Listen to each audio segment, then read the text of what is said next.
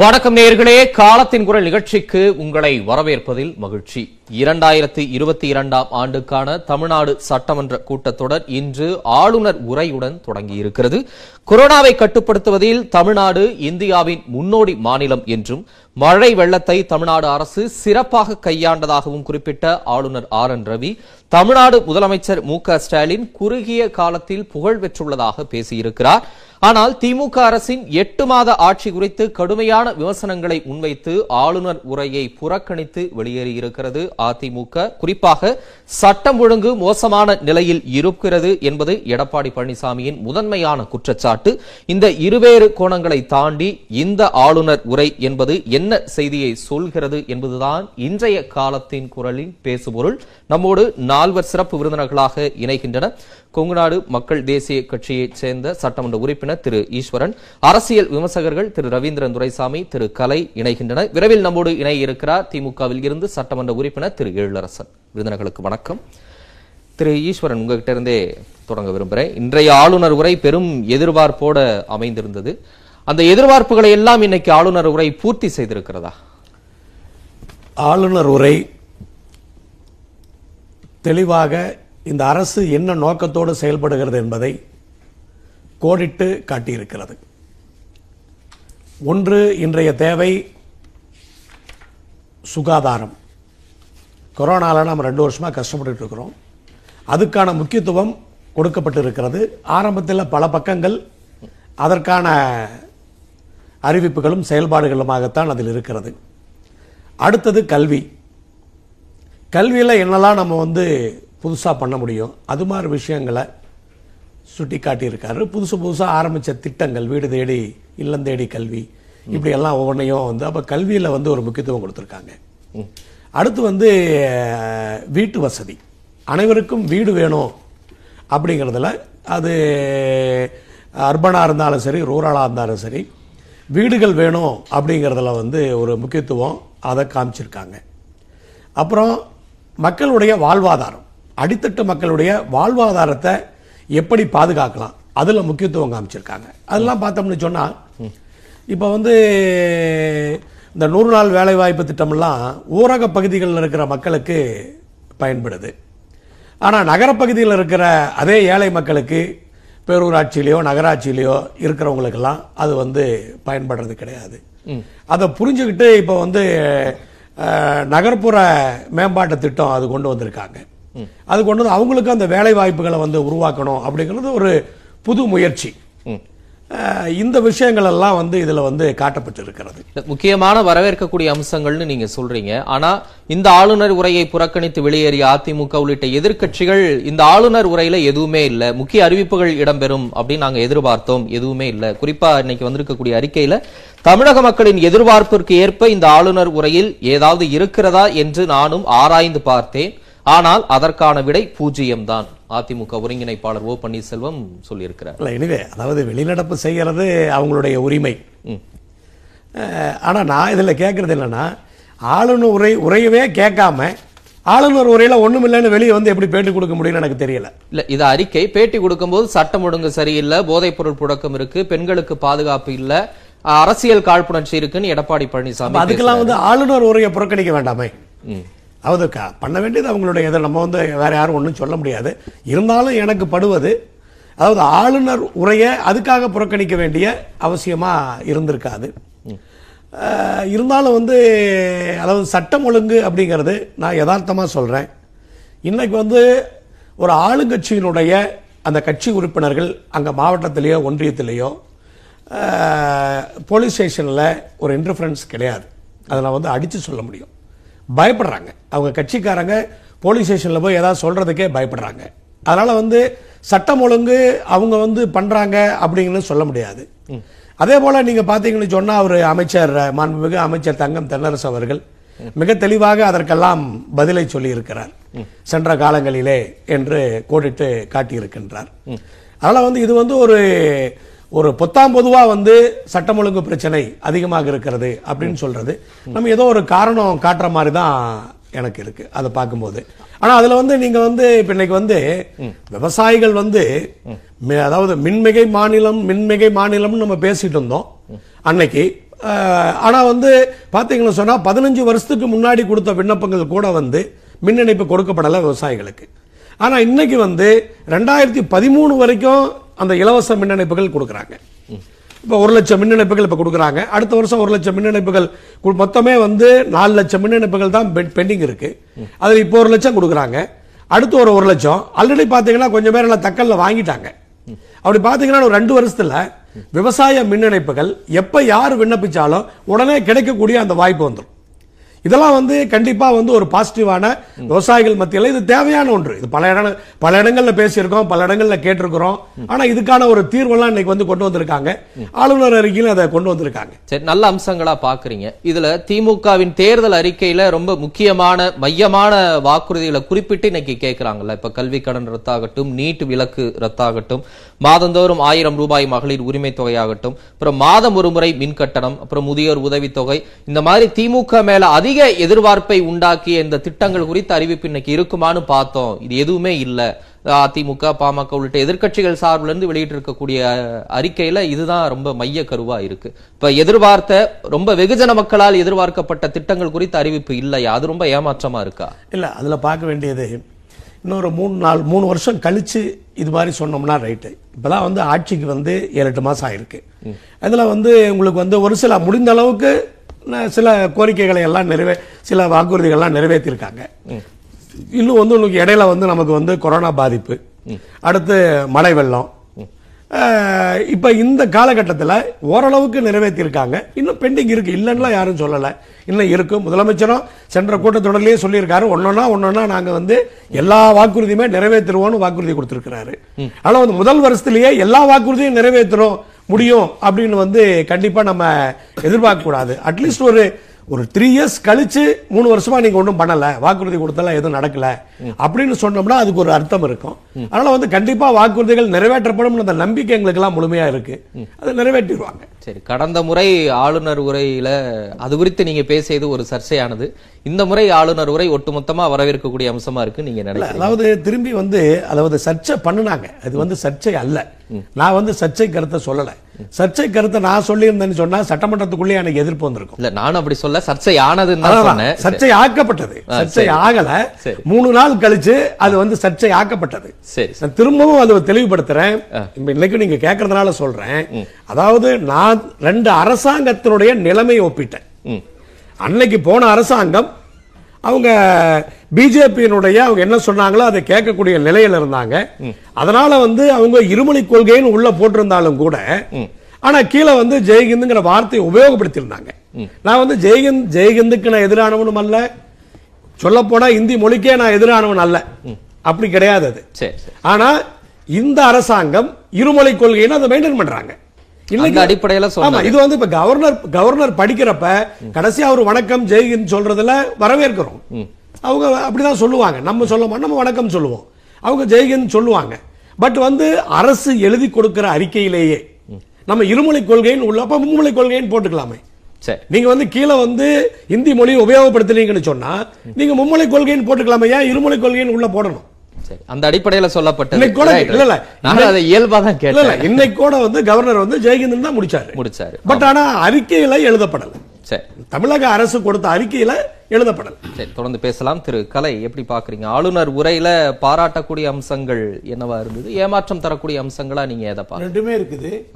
உதாரணமா அனைத்து ஜாதியினரையும் அர்ச்சகர்களாக்கிய விஷயத்தை பற்றி சொல்லியிருக்கிறாங்க. அது ஒரு நல்ல முற்போக்கான ஒரு நடவடிக்கை நான் நினைக்கிறேன்.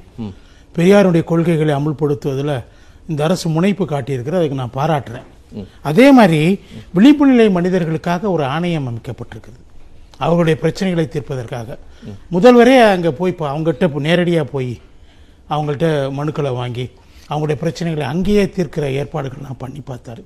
ஸோ அது ஒரு நல்ல விஷயமாக நான் பார்க்குறேன். அதே மாதிரி ஒரு ட்ரில்லியன் எக்கானமி பொருளாதாரத்தை ஒரு லட்சம் கோடியாக உயர்த்துவதற்கு ரெண்டாயிரத்தி முப்பதுக்குள்ளே திட்டமிட்டிருக்கிறது. அதுக்காக வல்லுநர் குழு அமைத்து அவர்களுடைய அறிக்கையை வாங்கி அதை நாங்கள் செயல்படுத்துவோம் சொன்ன விஷயங்கள் சரியாக இருக்குது. அது அதெல்லாம் நம்ம நிச்சயமாக நான் பாராட்டுறேன். அதே மாதிரி கிராமப்புற மேம்பாட்டுக்காக நூலகங்கள் மேம்பாட்டுக்காக கலைஞர் திட்டங்கள்லாம், கலைஞர் பேரில் திட்டமெல்லாம் பாராட்ட வேண்டிய விஷயம். திறன் மேம்பாடு, அதுதான் திறன் மேம்பாடு தொள்ளாயிரத்தி ஐந்து கோடி ஒதுக்கியிருக்காங்க. அது அதெல்லாம் ஆனால் இதில் என்ன தடுப்பூசி செலுத்துவதில் இந்தியாவில் முதலிடம் சொல்லியிருக்காங்க. முதலிடம்ங்கிறது எனக்கு சந்தேகமாக இருக்குது. முன்னணியில் இருக்குது இந்தியாவில், தமிழ்நாடு முன்னணியில் இருக்குது. முன்னோடின்னு தான் சொல்லியிருக்காங்க, முதலிடம் சொல்லியிருக்காங்க. பிறகு முல்லைப்பெரியார் காவேரி இல்லம் தேடி கல்வி, இல்லம் தேடி கல்வி கிளா ஸ்மார்ட் கிளாஸ் ரூம்ஸ் அதெல்லாம் பெரிய விஷயம்தான், நல்ல விஷயம். எல்லா அரசு பள்ளிகளையும் மேம்படுத்துறதுங்கிறது ஐந்து ஆண்டுகளில் மேம்படுத்த போகிறோங்கிறது விஷயம். அதெல்லாம் நிச்சயமாக நான் வரவேற்கிறேன். பிறகு இந்த லோக்கல் பாடி எலெக்ஷன் நடத்திட்டாங்க, கொரோனாவை கட்டுப்படுத்திட்டாங்க, ரெண்டாவது அலையில் சிறப்பான செயல்பாடு இருக்குங்கிறது நான் வரேன். ஆனால் அதில் வந்து சிறப்பான செயல்பாட்டுக்கு மத்திய அரசு ஒரு உதாரணம் சொல்கிறாங்க. கடந்த முதலா முதலாவது கொரோனா தாக்கத்தில் முதலாளியில் அதிமுக அரசு ரொம்ப கொஞ்சம் பேருக்கு தான் வேக்சினேஷன் போட்டாங்க, நாங்கள் பெர்சன்டேஜ் அதிகமாக இருக்குது. அதுக்கு காரணம் மத்திய அரசு கொடுக்குறதுன்னு, மத்திய அரசு அந்த கட்டத்தில் அவ்வளோதான் உற்பத்தி பண்ணாங்க, அவ்வளோதான் கொடுத்தாங்க. இப்போ மத்திய அரசுடைய பங்கு பங்களிப்பு இருக்கு இல்லையா அதில்? அதாவது முதல்ல என்ன சொன்னாங்க திமுக அரசு, பல மாநிலங்கள் சொன்னாங்க, எதிர்கட்சிகள் நடந்து எங்களுக்கு பாரபட்சமாக கொடுக்குறீங்க, நீங்கள் பிஜேபி ஆளக்கூடிய மாநிலங்களுக்கு அதிகமாக கொடுக்குறீங்க, எங்களுக்கு கொடுக்கலன்னு சொல்லி. அதெல்லாம் இப்போ இல்லை, நாங்கள் தனியாக நாங்கள் தனியாக வாங்கிக்கிறோம்லாம் சொன்னாங்க பல மாநில அரசுகள். அந்த அட்டம்ப்ட்லாம் ஃபெயிலியர் ஆயிடுச்சு. மத்திய அரசு தன்னுடைய திட்டப்படி இல்லை, அது ஒவ்வொரு முறையும் மாசு அமைச்சர்கள் எல்லாருமே அதை கோரிக்கை சொல்லி அதை விமர்சனம் பண்ணி அதுக்கப்புறம் தான் அடுத்தடுத்த நிலை. மத்திய அரசு அதை வந்து நிவர்த்தி பண்ணியிருக்குது. ஆக்சிஜன் சப்ளை கூட அவங்க தமிழ்நாட்டுக்கு பாரபட்சம் பார்க்கல, தேவைக்கு அதிகமாக கொடுக்க ஆரம்பித்தாங்க. இப்போ என்ன சொல்கிறாங்க, நாங்கள் பிஎஸ்ஏ பிளான்ஸ் எல்லாம் அதிகமாக கட்ட போகிறோம் சொல்லி அமைக்க போகிறோம்னு சொல்கிறாங்க. இனி அமைக்கலை, பிஎஸ்ஏ பிளான்ஸ் இந்நேரத்துக்கு அமைச்சிருக்கணும், ஏழு மாதத்தில் அமைச்சிருக்கணுங்க. ஏற்கனவே இது மத்திய அரசாங்கம் நிதி கொடுத்த ஒரு விஷயம், அதெல்லாம் நீங்கள் உடனடியாக செஞ்சுருக்கணும் பிஎஸ்ஏ பிளான்ஸு. இப்போ இந்த அறிக்கையில் சொல்கிறாங்க நாங்கள் செய்ய போகிறோம்னு சொல்கிறாங்க. அது அவர் சொல்கிறது நிறைய இடத்துல இன்ஸ்டால் பண்ணியாச்சு, அதாவது வந்து அன்றைய நிலைக்கு ஏற்ப நிறையவே பண்ணியாச்சு. கூடுதலாக செய்வதற்காக தயாராகிறோம் இல்லை பண்ணியிருக்கேன். ஒருவேளை கூடுதலாக பணியார சரிங்க, அது நீங்கள் உங்கள் சொல்லலாம். எழிலரசன் எழிலரசன் ரெண்டு பேரும் தலையிட்டீங்கன்னா சட்டமன்றத்தில் மாதிரி நான் ஆயிடுவேன். இல்லை இல்லை இல்லை இல்லை இல்லை சட்டமன்றத்திலே தலையிடுவேன். ஆரோக்கியமான விவாதம். நாகரிகமா என்ன பண்றாங்கன்னா முன்முயற்சி எடுத்திருக்காங்க, சட்டமன்றத்தில் தலையிடுறது இல்லைன்னு சொல்லி அதை இங்கேயும் ஃபாலோ பண்ணணும்னு அவங்களை கேட்டுக்கிறேன். விஷயம் என்ன நான் சொல்லிடுறேன், சில விஷயம் உங்களை பாராட்டிலாம் நான் சொல்லும் போதெல்லாம் நீங்க அப்பெல்லாம் நீங்க தலையிடல. முன்கள பணியாளர்களுக்கு இறந்தவங்களுக்கு இருபத்தஞ்சு லட்சம் தான் அனுபவிச்சிருக்காங்க, மற்றவங்களுக்கு ஐம்பதனாயிரம் தான். ஆனா இவங்க ஆக்சுவலா எதிர்கட்சியா இருக்கும் என்ன டிமாண்ட் வச்சாங்க, கொரோனாவில் சாகக்கூடியவங்களுக்கு இறப்பு இறப்புகளுக்கு ஒரு கோடி கொடுக்கணும்னு சொன்னாங்க. அந்த ஒரு கோடிக்கு இவங்க இப்போ அறிவிச்சிருக்கிறதுக்கும் பக்கத்தில் இல்லை, எங்கேயோ இருக்குது. மொத்தம் நன்கொடை ஐநூற்றி நாற்பத்தி மூணு கோடி வந்திருக்கு.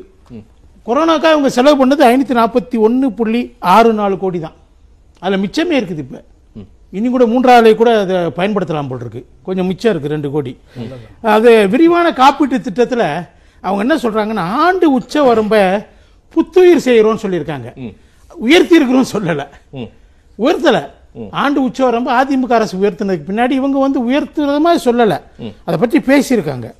அதே மாதிரி சில விஷயங்கள் விடுபட்டு இருக்குது. பழைய பென்ஷன் திட்டத்தை கொண்டு வருவோம் சொன்னது விடுபட்டு இருக்குது. அரசு ஊழியர் டிஏக்கு அரியர்ஸ் தர்றது வெளியே நிறுத்தப்பட்டிருக்கு. இந்த விடுபட்ட விஷயங்களை பேசும்போது இல்ல திரு ஈஸ்வரன் கூட குறிப்பிட்டார்ல, நம்ம உடனே ஏன் அந்த ஒரு எதிர்பார்ப்பை ஒரு அழுத்தத்தை இந்த அரசாங்கம் மேல நம்ம வைக்கணும். பல முக்கியமான விஷயங்கள், கல்வி கடன் ரத்தாகட்டும், நீட்டு விலக்கு, அதுக்கு இன்னைக்கு வரைக்கும் போயிருக்காங்க, அதையும் நம்ம பேசுவோம். இப்போ ஆயிரம் ரூபாய் மகளிர் உதவி சில விஷயம் சொல்லிடுறேன், அந்த விஷயங்களுக்கு நம்ம இன்னும் கொஞ்சம் கால அவகாசம். பொங்கல் பரிசு தொகுப்பு என்ன நினைச்சாங்கன்னா ஏதாவது இந்த அரசாங்கம் கொடுக்கும்னு நினைச்சாங்க. அதிமுக அரசு ஐநூறுல ஆரம்பிச்சு ரெண்டாயிரத்தி ஐநூறு வரைக்கும் போனாங்க. யாரு நினைச்சாங்க, யாரு நினைச்சாங்க? மக்கள் பொதுவா எதிர்பார்ப்பு இருக்கும்ல, வாங்கிட்டே இருந்தாங்கல்ல மக்கள். தொடர்ந்து மூணு வருஷம் இந்த அரசு கொடுக்க, அந்த அரசை விட இது நல்ல அரசுன்னு சொல்றாங்களே கொடுத்துருவாங்கன்னு நினைச்சாங்க. அது ஒண்ணும் இல்ல, வெறும் இல்ல சார். உங்களுக்கு நம்ம யதார்த்தமா பேசுவோம், அந்த காலகட்டம் கொரோனா காலகட்டம், நிறைய பேர் வாழ்வாதாரம் பாதிக்கப்பட்ட நிலையில அந்த ஒரு அமௌண்ட். இன்னொன்னு தேர்தல் கொரோனா எங்கேயும் போகல இல்லங்க, வாழ்வாதார பாதிப்புங்கிறது ஜிஎஸ்டி விஷயத்துலங்க. எக்ஸாக்ட்லி பதினேழாயிரம் கோடி அவங்க பேலன்ஸ் வச்சிருக்காங்க, காம்பன்சேஷன் நமக்கு தர வேண்டியதில்லை. சரி, இப்போ நம்ம அடுத்து ரெண்டு வருஷத்துக்கு காம்பன்சேஷன் எக்ஸ்டென்ஷன் சொல்லி கேட்டிருக்கோம், அஞ்சு வருஷத்துக்கு தான் கொடுத்தது முதல்ல, அதெல்லாம் நியாயமானது. அந்த பணத்தை அரசு கொடுக்கணும்ல, அந்த மத்திய அரசாங்கம் பதினேழாயிரம் கோடியை வச்சுட்டு இருக்காங்க கொரோனா இதுல காலத்துல காலகட்டத்தில். அவங்க வந்து மத் மாநில அரசுக்கு நிதி ஆதாரமே இல்லாத போது ஜிஎஸ்டி வந்த பிறகு மாநில அரசு தன்னுடைய நிதி ஆதாரத்தை பெருக்கிக் கொள்வதற்கான வாய்ப்புகள் மிக மிக குறைவு. அப்போ வந்து அது பதினேழாயிரம் கோடி அவங்க வச்சுக்கிறது என்ன வகையில் நியாயம்? இப்போ இதை நீங்கள் எக்ஸ்டென்ஷன் கேட்குறீங்க. இது உற்பத்தி மாநிலங்களுக்கு மட்டும்தான் இது பொருந்தும், கன்சம்ஷன் ஸ்டேட்ஸுக்கு இது பொருந்தாது. நுகர்வு மாநிலங்களுக்கு, நுகர்வு உற்பத்தி மாநிலங்களுக்கு தான் பொருந்தும். அது ஒரு நாலஞ்சு மூணு நாலு மாநிலங்கள் தான். அப்போ இது இந்த எக்ஸ்டென்ஷன் கிடைக்குமாங்கிறது எனக்கு டவுட்ஃபுல்லா இருக்குது. சரி, ஒவ்வொரு அம்சமா சொல்றீங்களா? நான் பொதுவாகவே கேட்கிறேன், இன்னைக்கு திரு எடப்பாடி பழனிசாமி உரக்கணிச்சு வெளியே வந்தார்ல, அது சரியான நிலைன்னு பாக்குறீங்களா நீங்க? அவரு எதிர்க்கட்சி, அவங்க எதிர்ப்பு தெரிவிக்கிறாங்க, அது சரி இல்ல? அதுக்கு காரணம் சொன்னார்ல, சட்டம் ஒழுங்கு சரியில்லை, அதெல்லாம் துப்பாக்கி கலாச்சாரம், அது மாதிரி திமுக வெளிநடப்பு செஞ்சாங்க, இவங்களும் செய்யறாங்க. அதை செஞ்சிருக்க வேணாங்கிறதா என்னுடைய நோக்கம், கருத்து. ஆளுநர் உரை கேட்டுட்டு கூட நாளைக்கு விவாதம் வரும்போது பேசியிருக்கலாம், என்னென்ன பிரச்சனைகள் அதில் சொன்னது நாங்கள் மாறுபடுறோம்னு சொல்லியிருக்கலாம். இது வெளிநடப்பு செய்யறதுங்கிறது திமுக செஞ்சாங்க, இப்போ இவங்க செய்யறாங்க. அதை அதை விட முக்கியமான விஷயம், திமுக கூட்டணி இருக்க விசிகா வெளிநடப்பு செஞ்சிருக்கு. இல்லை, அவங்க வந்து ஒரு ஆரோக்கியமா தானே வெளிநடப்பு, ஆரோக்கியமா வெளிநடப்பு திமுக கூட தான் கேட்கிறாங்க. ஆளுநர் ஏன் ஒப்புதல் கொடுக்கல? ஒப்புதல் கொடுக்காம இங்க வந்து ஆளுநர் உரை வாசிக்க வர்றது வந்து எங்களுக்கு ஒப்புதல் இல்ல. ஆறு பேர் விடுதலையும் ஏழு பேர் விடுதலையும் இதுலயும் ஆளுநர் ஒப்புதல் தராம கையில வச்சுக்கிட்டு வித் ஹோல்டு பண்ணிட்டு இங்க வந்து பேசுறதுல என்ன அர்த்தம் இருக்குன்னு எதிர்ப்பு தெரிவிச்சு விசிகா வெளியே போயிட்டாங்க. அவங்க எல்லாம் ஒண்ணா தான இருக்காங்க. விசிகா வெளியே போயிட்டாங்க, போதை பொருள் புழக்கம், அவங்க வெளியே போயிட்டாங்க, கூட்டணி விட்டு வெளியே போயிட்டாங்க. நான் சொல்ல வரல, அவங்க ஒண்ணா கூட இருக்கலாம், இல்லாம இருக்கலாம், அது வேற விஷயம், அது தனி டிபேட். அவங்க இன்னைக்கு வெளியிடப்ப அவங்களும் செஞ்சிருக்காங்க, அவங்களும் உள்ளே இருந்திருக்கலாம். காரணங்கள் நியாயமா இல்லையா? வெளிப்படுத்திட்டு அவங்க உள்ள வந்துட்டாங்க. அவங்க சொன்ன காரணம் அது, அதை அதை சொல்றாங்க. அதே கவர்னர் உரைக்கு மட்டும் எதிர்ப்பு தெரிவிச்சாங்க, வெளியே போனாங்க. அப்படி பார்த்தா இன்னைக்கு டி ஆர் பாலு கூட தான் டெல்லியில கவர்னர் பதவி கவர்னர் பதவி விழுந்துறாரு. அது வேற எந்த கவர்னர் மூலமா ஒரு அறிக்கையை வச்சுட்டு அது அந்த அறிக்கையினுடைய தாளில் இருக்கக்கூடிய மை கரையிறதுக்கு முன்னாடி அங்க வந்து என்ன சொல்றாரு? கவர்னர் பதவி உள்ள, கவர்னர் பதவி உள்ளனா முடிஞ்சிருமா? நீட்டு ஏழு பேர் விடுதலை விஷயத்துல நம்ம கேட்டோம்னா எதுவுமே எத்தனை கவர்னர் பாத்துவாங்க? நம்ம அனைத்து கட்சியோட போய் பார்த்து மூணு நாலு கவர்னர்களை பார்த்தோம், அதுவே நாலு கவர்னர்களை பார்த்துட்டோம். கவர்னர்கள் வந்து மத்திய அரசுடைய பிரதிநிதிகளாக தான் செயல்படுறாங்க. மத்தியில் இருக்கக்கூடிய காங்கிரசும் பாஜகவும் நீட் விஷயத்துல ஒரே கொள்கையை கடைபிடிக்கிறாங்க. காங்கிரஸை சேர்ந்த ஒரு எம்பி தான் இன்னைக்கு அனைத்து கட்சி குழு இதுக்கு பேசுறாங்க. இப்ப தமிழக காங்கிரஸ் நீட் விலக்குக்கு ஆதரவா தான் சார் இருக்கிறாங்க. நீட் விலக்குக்கு இப்ப எதிர்கட்சியா இருக்கும்போது, ஆளுங்கட்சியா இருக்கும்போது அவங்க அதை கொண்டு வந்தாங்க. நான் சொல்றேங்க, நீட் என்ற ஒரே முடிச்சிடறேன் நான், சட்டத்துக்கு புறம்பான நீட் என்ற சட்டத்துக்கு புறம்பான குழந்தைய பெத்தெடுத்தது யூபிஏ தலைமையிலான அரசு, காங்கிரஸ் தலைமையிலான யூபி அரசு. இருங்க, நான் முடிச்சிடறேன், பாதியிலே கலைக்கப்பட்டது. ரெண்டு லைன்ல முடிச்சிடறேங்க, ரெண்டு லைன் முடிச்சிடறேங்க. அதுக்கு சட்ட அங்கீகாரம் அந்த குழந்தைக்கு கொடுத்தது உச்ச நீதிமன்றத்தின் ஐவர் அமர்வு. அந்த குழந்தையை தத்தெடுத்துக்கிட்டது பாஜக தலைமையிலான என்டிஏ அரசு. நீட்ல இதை தவிர வேற எதுவும் இவ்வளவு சுருக்கத்து மேல வேற எதுவும் சொல்ல விரும்பல. சரி, அதனால உங்களோட இங்க ஒன்றையும் சொல்லிடுறேன், சுருக்கமா நான் சுருக்கமா தான் பேசிட்டு இருக்கிறேன், ரொம்ப ரொம்ப சுருக்கமா பேசுறேன். தமிழ் தாய் வாழ்த்து அது வரவேற்க வேண்டிய விஷயம். எல்லா இடத்துலையும் அதை நீங்க ஜனகணமான மாதிரி அது ஒரு முக்கியமான விஷயமா அது மாநில பாடலா அறிவிச்சது சரிதான். ஆனா இந்த தொழில் படிப்புக்கு நூறு பாட புத்தகங்களை உருவாக்குறீங்க மேல் படிப்புகளுக்கு. ஆனா என்ன சொல்லலைன்னா, அங்கே நாங்க தமிழ் வழி கல்வியை கொண்டு வருவோம்னு சொல்லலையே, இருக்கு சொல்லலையே, எங்க சொல்லல? இன்னைக்கு இருக்கிற அறிக்கையில இல்ல தமிழர்கள் கொள்கை சொல்லி இருக்கிறாங்க, என்பதை உறுதிப்படுத்த. இருமொழி கொள்கையில என்ன பிரச்சனை இருக்குன்னா, இருமொழி கொள்கையில நான் என்ன பிரச்சனை இருக்குங்கிறேன்னா, திராவிட கட்சிகள் ரெண்டு கட்சிகளுமே தொடர்ச்சியா ஆங்க தமிழுக்கு எதிராக இந்திய நிறுத்தினாங்க. ஆனா இந்திக்கு எதிராக தவறான வார்த்தை சார், தமிழுக்கு எதிராக இந்திய நிறுத்தல, இந்தி திணிப்புக்கு எதிராக அர்த்தம்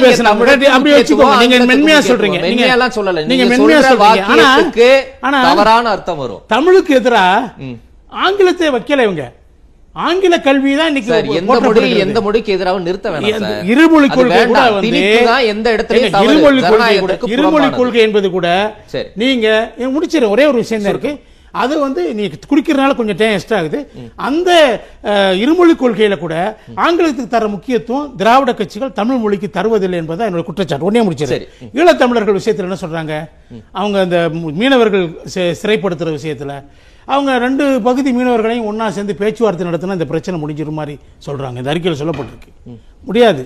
ஈழத்தமிழர்கள் வந்து இன்னைக்கு அங்கே அவங்க மீன்பிடி மீனவர்களாக இருக்கிறதே வந்து ஈழத்தமிழர்கள் எங்கே வந்தாங்க? ஈழத்தமிழர்கள் இங்கே மறுவாழ்வு முகாம் அங்கே இருக்கிற நீங்க சொல்றது மீனவர்கள் மீனவர்களுங்க ஈழத்தமிழர்கள் மீனவர்கள் ஈழ மீனத்தமிழ் மீன்பிடி தமிழர்கள். சரி, அவங்க பெரும்பாலும் இப்போ இல்லைங்க.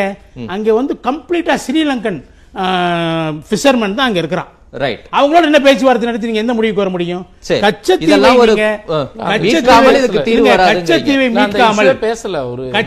மீட்காமல் இதுக்கு தீர்வே வராது. சரி, ஓகே, தொடர்ந்து பேசலாம். ஒரு எதிர்பார்ப்பு நிறைய இந்த ஆளுநர் உரை மேல இருந்து, ஏன்னா திமுக நிறைய வாக்குறுதிகள் கொடுத்து ஆட்சிக்கு வந்த நிலையில முக்கியமான சில அம்சங்கள், ஆயிரம் ரூபாய் அந்த உதவித்தொகை, நீட்டு விலக்கரத்து, பழைய இந்த பென்ஷன் திட்டம், இதெல்லாம் இந்த அறிவிப்புகளை இடம்பெறும் அப்படின்னு நிறைய எதிர்பார்ப்புகள் இருந்து அதெல்லாம் இல்லை அப்படின்னு சொல்றாங்க. உண்மையான எதிர்பார்ப்புகளை பூர்த்தி செஞ்சிருக்கா? இல்லை, நீங்க எதிர்பார்ப்புகள் என்பது வந்து நிறைய கடல் அளவு இருக்கும். எதிர்பார்ப்புகள் எல்லாமே ஒரே நேரத்தில் நிறைவேற்ற முடியாது. உலக நாடுகள் மொத்தமாக சேர்ந்து ஒரு நிதியை எடுத்து வந்து வச்சுட்டு உலக நாடு மொத்தத்துமே கொடுத்துடலாம்னு நினச்சா கூட முடியாது. அதனால் அது சாத்தியமற்றது. எது முன்னுரிமை வழங்கப்படுகிறதுன்றதா பார்க்கப்படணும். ஸோ ஒரு அட்மினிஸ்ட்ரேஷன், ஒரு நிர்வாகம் என்பது எதையெல்லாம் முன்னுரிமையாக வழங்கி எதற்கு நம்ம கொண்டு போகிறதுன்றது தான். இங்கே இப்போ அவங்க சொன்ன விஷயங்கள்லேயே ரெண்டு மூணு விஷயத்த நான் சொல்ல வேண்டியிருக்கு. தடுப்பூசி விஷயத்தை பற்றி சொல்லும்போது அவர் என்ன சொல்கிறாரு, முன்னு நாங்கள் தான் முதல் இடம்னு சொன்னோம்னாங்க, அது மாதிரி அறிக்கையிலே இல்லவே இல்லை. அவர் அவரு அவரோடின்னு நானும் சொன்னேன், அவர் முதல் இடம்னு திருப்பி வார்த்தைன்றதே கிடையாதுங்க. அவரு ஏதோ டிவியில பார்த்தோம், டிஃபரன்ஸ் இல்லை இல்லை இல்லை இல்லை இல்லை முன்னோடி வேற முதலிடம் வேற. சரியா, ஏதோ சொல்லாதீங்க. முன்னோடினா என்னங்க, நாங்கள் முன்னாடி இருக்கோங்க. அது எப்படி வேணும், பயனீர் அப்படிங்கிறது வேற, ஃபர்ஸ்ட் அப்படிங்கிறது வேற. மத்திய அரசு, ஒன்றிய அரசு வந்து அப்போ வழங்கலன்னு அதெல்லாம் கிடையாது. தவறான தகவலை பதிவு பண்ணாதீங்க. கொடுத்த த தடுப்பூசிகளை பல லட்சம் தடுப்பூசிகள் வீணடிக்கப்பட்டது கடந்த கால அதிமுக ஆட்சி, அதை மறுக்க முடியாது. வீணடிக்கப்பட்டது இல்லை. திரு ஓபிஎஸ் அறிக்கை சொல்றாரு, ஜனவரி மாதம் பதினாறாம் தேதி இரண்டாயிரத்தி இருபத்தி ஒன்னுக்கு பிறகுதான் தடுப்பூசி இயக்கம் தொடங்கப்பட்டது. அதன் பிறகு மூன்றரை மாதம் தான் அதிமுக ஆட்சியில இருந்தது.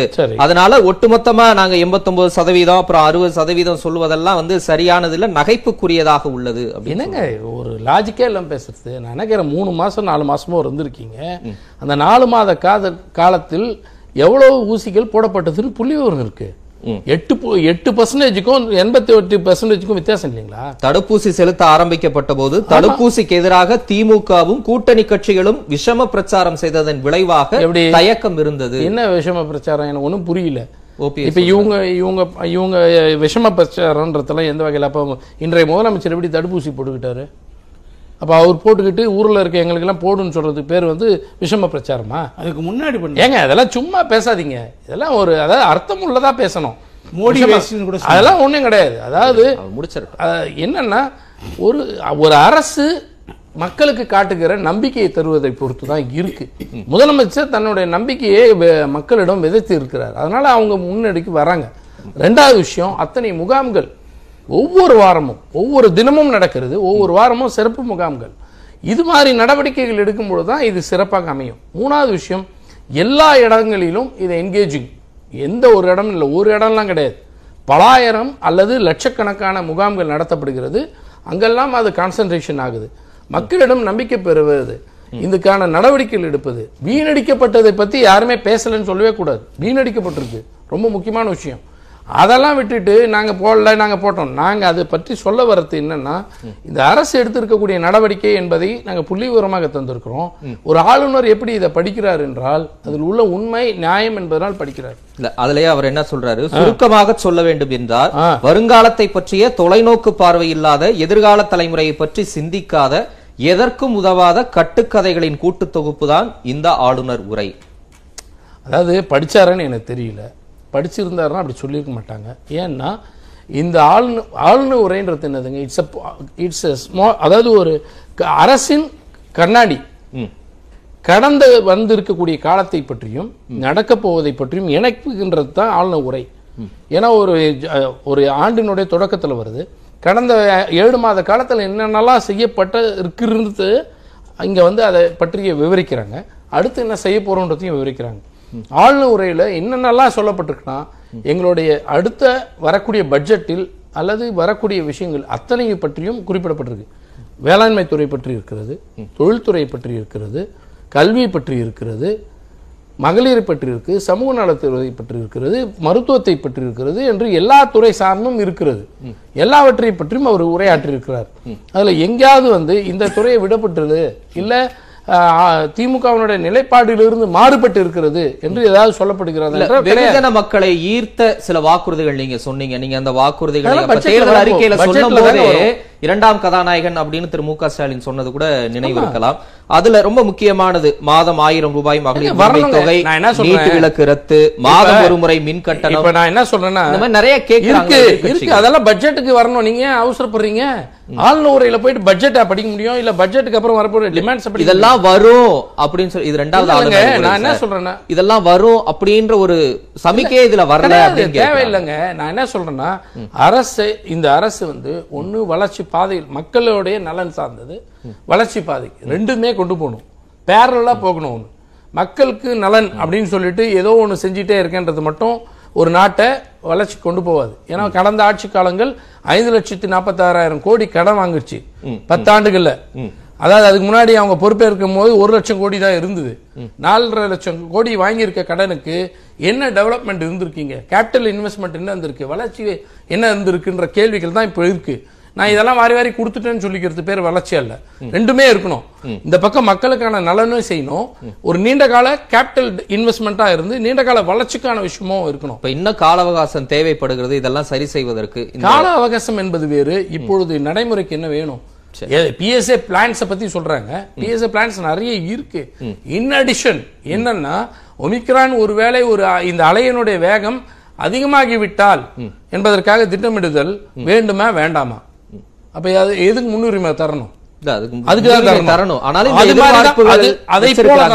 அதை போலத்தான் ஒவ்வொரு விஷயமும் இங்கே குறிப்பிடப்பட்டிருக்கிறது. நீங்க நீங்க வந்துட்டு இருபத்தஞ்சு லட்சம் கொடுக்கப்பட்டாங்கன்னா இருபத்தஞ்சு லட்சம் ஆல்ரெடி கொடுப்பேன்னு சொல்லி கொடுக்க தொடங்கியாச்சு. அதிமுக ஆட்சி ஜியோ போட்டு கொடுக்க தொடங்கியாச்சு. புதுசா நாங்க வந்து கொடுக்குறேன்னு சொல்லல, கொடுக்கணும்னு வேண்டுகோள் வைத்தோம். கடந்த ஆட்சியே தொடங்கியாச்சு இருபத்தஞ்சு லட்சம் ரூபாயை.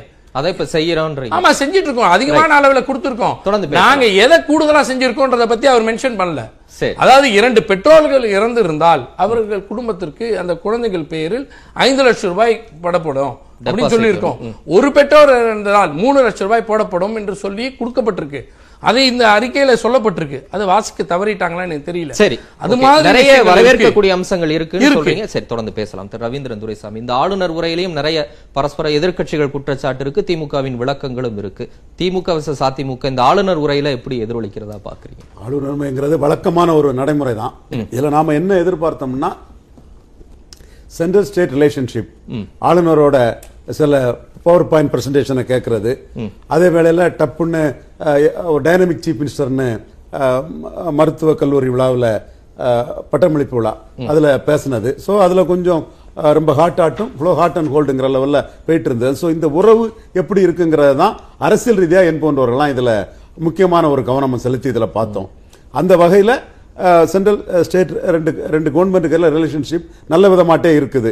இவங்க எழுதி கொடுத்ததுல எதுவுமே ஒரு அப்ஜெக்ட் பண்ணியோ எதுவும் இது தவறுனோ எதுவுமே சொல்லாம இவங்க இவங்களோட பெருமையா கிளைமா எடுத்ததை அக்செப்ட் அப்படியே பண்ணிட்டார். குறிப்பா பெஸ்ட் சீஃப் பெஸ்ட் சீஃப் மினிஸ்டர்னு ஆங்கில பத்திரிகையில் வந்ததை குறைந்த நாட்களில் அந்த பெருமையை பெற்றிருக்காருங்கிறதுலையும் மழை வெள்ள இது கொரோனா இது எல்லாமே அவர் அந்த இதை வந்து அக்செப்ட் பண்ணி அதை பண்ணியிருக்கார். ஸோ பொதுவாக வந்து அக்செப்ட் பண்ணி பண்றதுதான் இதுவரை நமக்கு இருக்கக்கூடிய நடைமுறை. இப்போ இந்த மாதிரிப்பட்ட கவர்னர்கள் இந்தியா ஃபுல்லா ஆரிஃப் முகமது கான் கேரளாவில் என்ன பண்றாரு, ஒவ்வொரு மாநிலங்கள்லயும் அந்த கவர்னர் என்ன என்ன நடந்துட்டு இருக்குங்கிறது நமக்கு இன்னைக்கு இந்தியாவில் உள்ள நடைமுறை என்னன்னு தெரியும். அப்படி இங்க இருக்குதா? அதனுடைய எதிரொலி தான் டிஆர் பாலு வந்து இன்னைக்கு ஆளுநர் பதவி விலகணும் அப்படின்னு. அது எதிர்பாராத விதமா நடந்தது.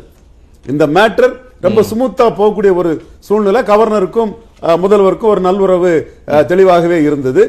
அத விஷயத்தை எக்ஸ்கலேட் ஆகி அதுல ஒரு கான்ஃபரன்டேஷன் போகாம சுமூத்தா செட்டில் பண்ணுங்கிறது தான் அரசாங்கத்தோட விருப்பமா இருந்தது. அது ஒரு அரசு நிர்வாகத்துக்கு அதுவும் ஒரு நன்மை பயக்கக்கூடிய விஷயம் தான். அதுல இருந்து டி ஆர் பாலு விலகிட்டாருன்னு சொல்ல வரீங்களா? இல்ல, சூழ்நிலை அப்படி உருவாயிட்டு. எப்படி அந்த சூழ்நிலை உருவாயிடுச்சுன்னா எவ்ரிதிங் ஓகே, நீ எழுதி கொடுக்காத ஜெய்கிந்த கூட அவரு பேசி அவரோட நிலைப்பாட்டை அவர் காட்டிட்டாங்க, இவரு இவங்க நிலைப்பாட்டை காட்டிட்டாங்க. சோ மற்ற பொம்மை கவர்னரை ஆட்டி இருக்கக்கூடிய காலகட்டங்களை தாண்டி இப்போ எல்லா கவர்னருமே பொலிட்டிக்ஸ் பண்றாங்க. நமக்கு எல்லாமே தெரியுது. ஆரிஃப் முகமது கான் வெர்சஸ் பினராயி விஜயன் வந்து பதிமூணு யூனிவர்சிட்டி விஷயம் என்ன விட்டுருங்கயா, என்ன வேந்தருங்கிற இது வேண்டான்னு அவர் சொல்லக்கூடிய லெவல்லையும் இவர் போட்ட வேந்தர்களை துணைவேந்தர்களை சரியா செயல்பட விடாம அவங்க பண்றதும் கான்ஃபெடரேஷன் போயிட்டு இருக்கு. அப்படி ஒரு இது தமிழ்நாட்டில் வரக்கூடாதுங்கிறது தான் தமிழ்நாட்டோட முதல்வரோட எண்ணம். அதுக்கு வந்து அரசியல் ரீதியா பாஜக அரசாங்கம் வந்து மோடி வந்து என்ன வியூ பண்ணாருன்னா, நம்ம எதிரி காங்கிரஸ் தான், ஸ்டாலின் நம்மளோட ஒன்றும் தனிப்பட்ட எதிரி இல்லைங்கிறது தான் மோடியோட வியூ பாயிண்ட். கொள்கை ரீதியா ஐடியாலஜிக்கலி மத சார்பின்மை இந்துத்துவா இதிலெல்லாம் வேறுபாடுகள் இருந்தாலும் கூட மெட்டீரியல் பொலிட்டிக்ஸ்ல மோடி வந்து ஐடென்டிஃபைங் த எனிமினி அம்பேத்கர் சொல்ற மாதிரி ஒரே எதிரி டென் ஜன்பாத், சோனியா காந்தி ராகுல் காந்தி தான், கம்யூனிஸ்ட் எதிரி கிடையாது, பெங்கால் சிஸ்டர் மம்தாவும் எதிரி கிடையாது, எமர்ஜென்சி திமுகவும் எனக்கு எதிரி கிடையாதுங்கிறதா அந்த மெயின் பாயிண்ட் ஆஃப் இதுல பண்றாங்க. பட் கூட்டணிங்கிறது அதிமுக கூட இருக்காங்க, நாலு எம்எல்ஏ ஜெயிச்சிருக்காங்க. மோடிஸ் வியூ பாயிண்ட் சொல்றீங்களா? மோடி வியூ பாயிண்ட் வேற, அமித்ஷா வியூ பாயிண்ட் வேறவா? இன்னைக்கு போய் பார்க்கும்போது முறை அனுமதி கேட்டும் அனுமதி வழங்கப்படுது, ஏழு நாளா அங்க முகாமிட்டு இருக்கிறாங்க. இப்ப இதை எப்படி புரிஞ்சுக்கிறது? அந்த நிச்சயமா அந்த பாயிண்ட் ஆஃப் வியூ திமுக மேல எடுத்தாலும் டிஎம்கே யூபிஏல உள்ள காங்கிரஸ் இன்க்ளூசிவ் அலையன்ஸ்ல ஒரு கான்ஸ்டிடியூன்ட், நம்ம பாஜக கூட அதிமுக ஒரு கான்ஸ்டிடியூன்ட் ஆயிருக்காங்க. சோ அந்த இடத்துல வந்து கூட்டணியில் இல்லாத கட்சிங்கிற லெவல்ல வந்து அவங்க இந்த மாதிரி தான் ட்ரீட் பண்ணிட்டு இருக்காங்க. அதுவும் உண்மை. பட் இது வந்து பெரிய அளவுக்கு ஒரு பெரிய போராட்டம், ஒரு கன்ஃபரண்டேஷன் ஆட்டோ, லாவணி ஆட்டோ, பயங்கரமாய் எதிர்வாதங்கள் ஆட்டோ ஆகுறதுல திமுகவுக்கு இன்னைக்குள்ள லெவல்ல லாபம் இல்ல. நேத்து அவுட் ஆஃப் பவர்ல இருக்கும்போது அவங்களுக்கு கெயின் இருந்தது. இன்னைக்கு வந்து மம்தா பானர்ஜி பிஜேபி மேல கன்ஃபரண்டேஷன் போனா லாபம், ஏன்னா ஈக்குவல் பவர், அவங்க எம்பியில ஜெயிப்பாங்க, எம்எல்ஏ ஜெயிப்பாங்க, டக் ஆஃப் ஆர்ங்கிற மாதிரி ஈக்குவலா ஃபைட் இருக்கக்கூடிய ரெண்டு ஈக்குவல் ஃபோர்ஸஸ். அந்த இடத்துல தனக்கு நேரடி எதிரியான பாஜகவை மம்தா கன்ஃபரண்டேஷன் பண்ணும்போது பெங்கால்லையும் லாபம், அந்த கன்ஃபரண்டேஷனுக்கு போகும்போது பிரைம் மினிஸ்டர் கேண்டிடேட்டுங்கிற லெவல்ல இந்திய அளவிலையுமே அவங்களுக்கு வந்து ஒரு கூடுதல் லாபமும், கூடுதல் அவங்க ஸ்டேச்சர் உயருது, இந்தியாவில் அவங்களோட முக்கியத்துவம் கூடுதுங்கிறது இயல்பு. அதே மாதிரி காங்கிரஸ் என்சிபி கூட்டணியில் இருக்கக்கூடிய சிவசேனாவுக்கும் யார் பெரியவங்கிறதுல நாலு போல்ஸ், யார் பெரியவங்கிறதுல ஒரு தகராறாகி பாஜக பெரியவராகி சிவசேனாவை அடிக்கும் போது காங்கிரஸ் என்சிபி ஆதரவுல பெரிய சீஃப் மினிஸ்டர் போஸ்ட் வச்சிருக்கக்கூடிய சிவசேனாவுக்கும் அது லாபம். கவர்னருக்கு எதிராக சான்சலர்ங்கிற போஸ்டை எடுத்து அவங்க ஒரு தீர்மானம் போட்டு கவர்னர் கையெழுத்து போட போட்டு போட மாட்டேன் இருக்கிறார். தமிழ்நாட்டில் பிஜேபிக்கு ஸ்ட்ரக்சர் மூணு பர்சன்ட் தான். இந்த மூணு பர்சன்ட் உள்ள கட்சியை ஆட்சிக்கு வந்த பிறகு எதிர்த்தால் தேவையில்லாத ஒரு கூடுதலான கன்ஃபரண்டேஷன், மிதமிஞ்சிய எதிர்ப்பை காட்டினா திமுகவுக்கு நஷ்டமும் திமுகவின் நேரடி அரசியல் எதிரியான அதிமுகவுக்கு லாபம் வரும். இது வந்து நம்ம தமிழக அரசியல் எம்ஜிஆர் கருணாநிதி அரசியலையும் கருணாநிதி ஜெயலலிதா அரசியலையும் பெரிய அளவுல பார்த்துட்டோம். சோ அதை அவாய்ட் பண்ணதுதான் திமுக கழகம் வந்து விரும்புது. தங்களோட இமேஜும் தங்களோட ஸ்டாச்சரும் பாதிக்காத அளவுக்கு அதை அவாய்ட் பண்ணதான் விரும்புது.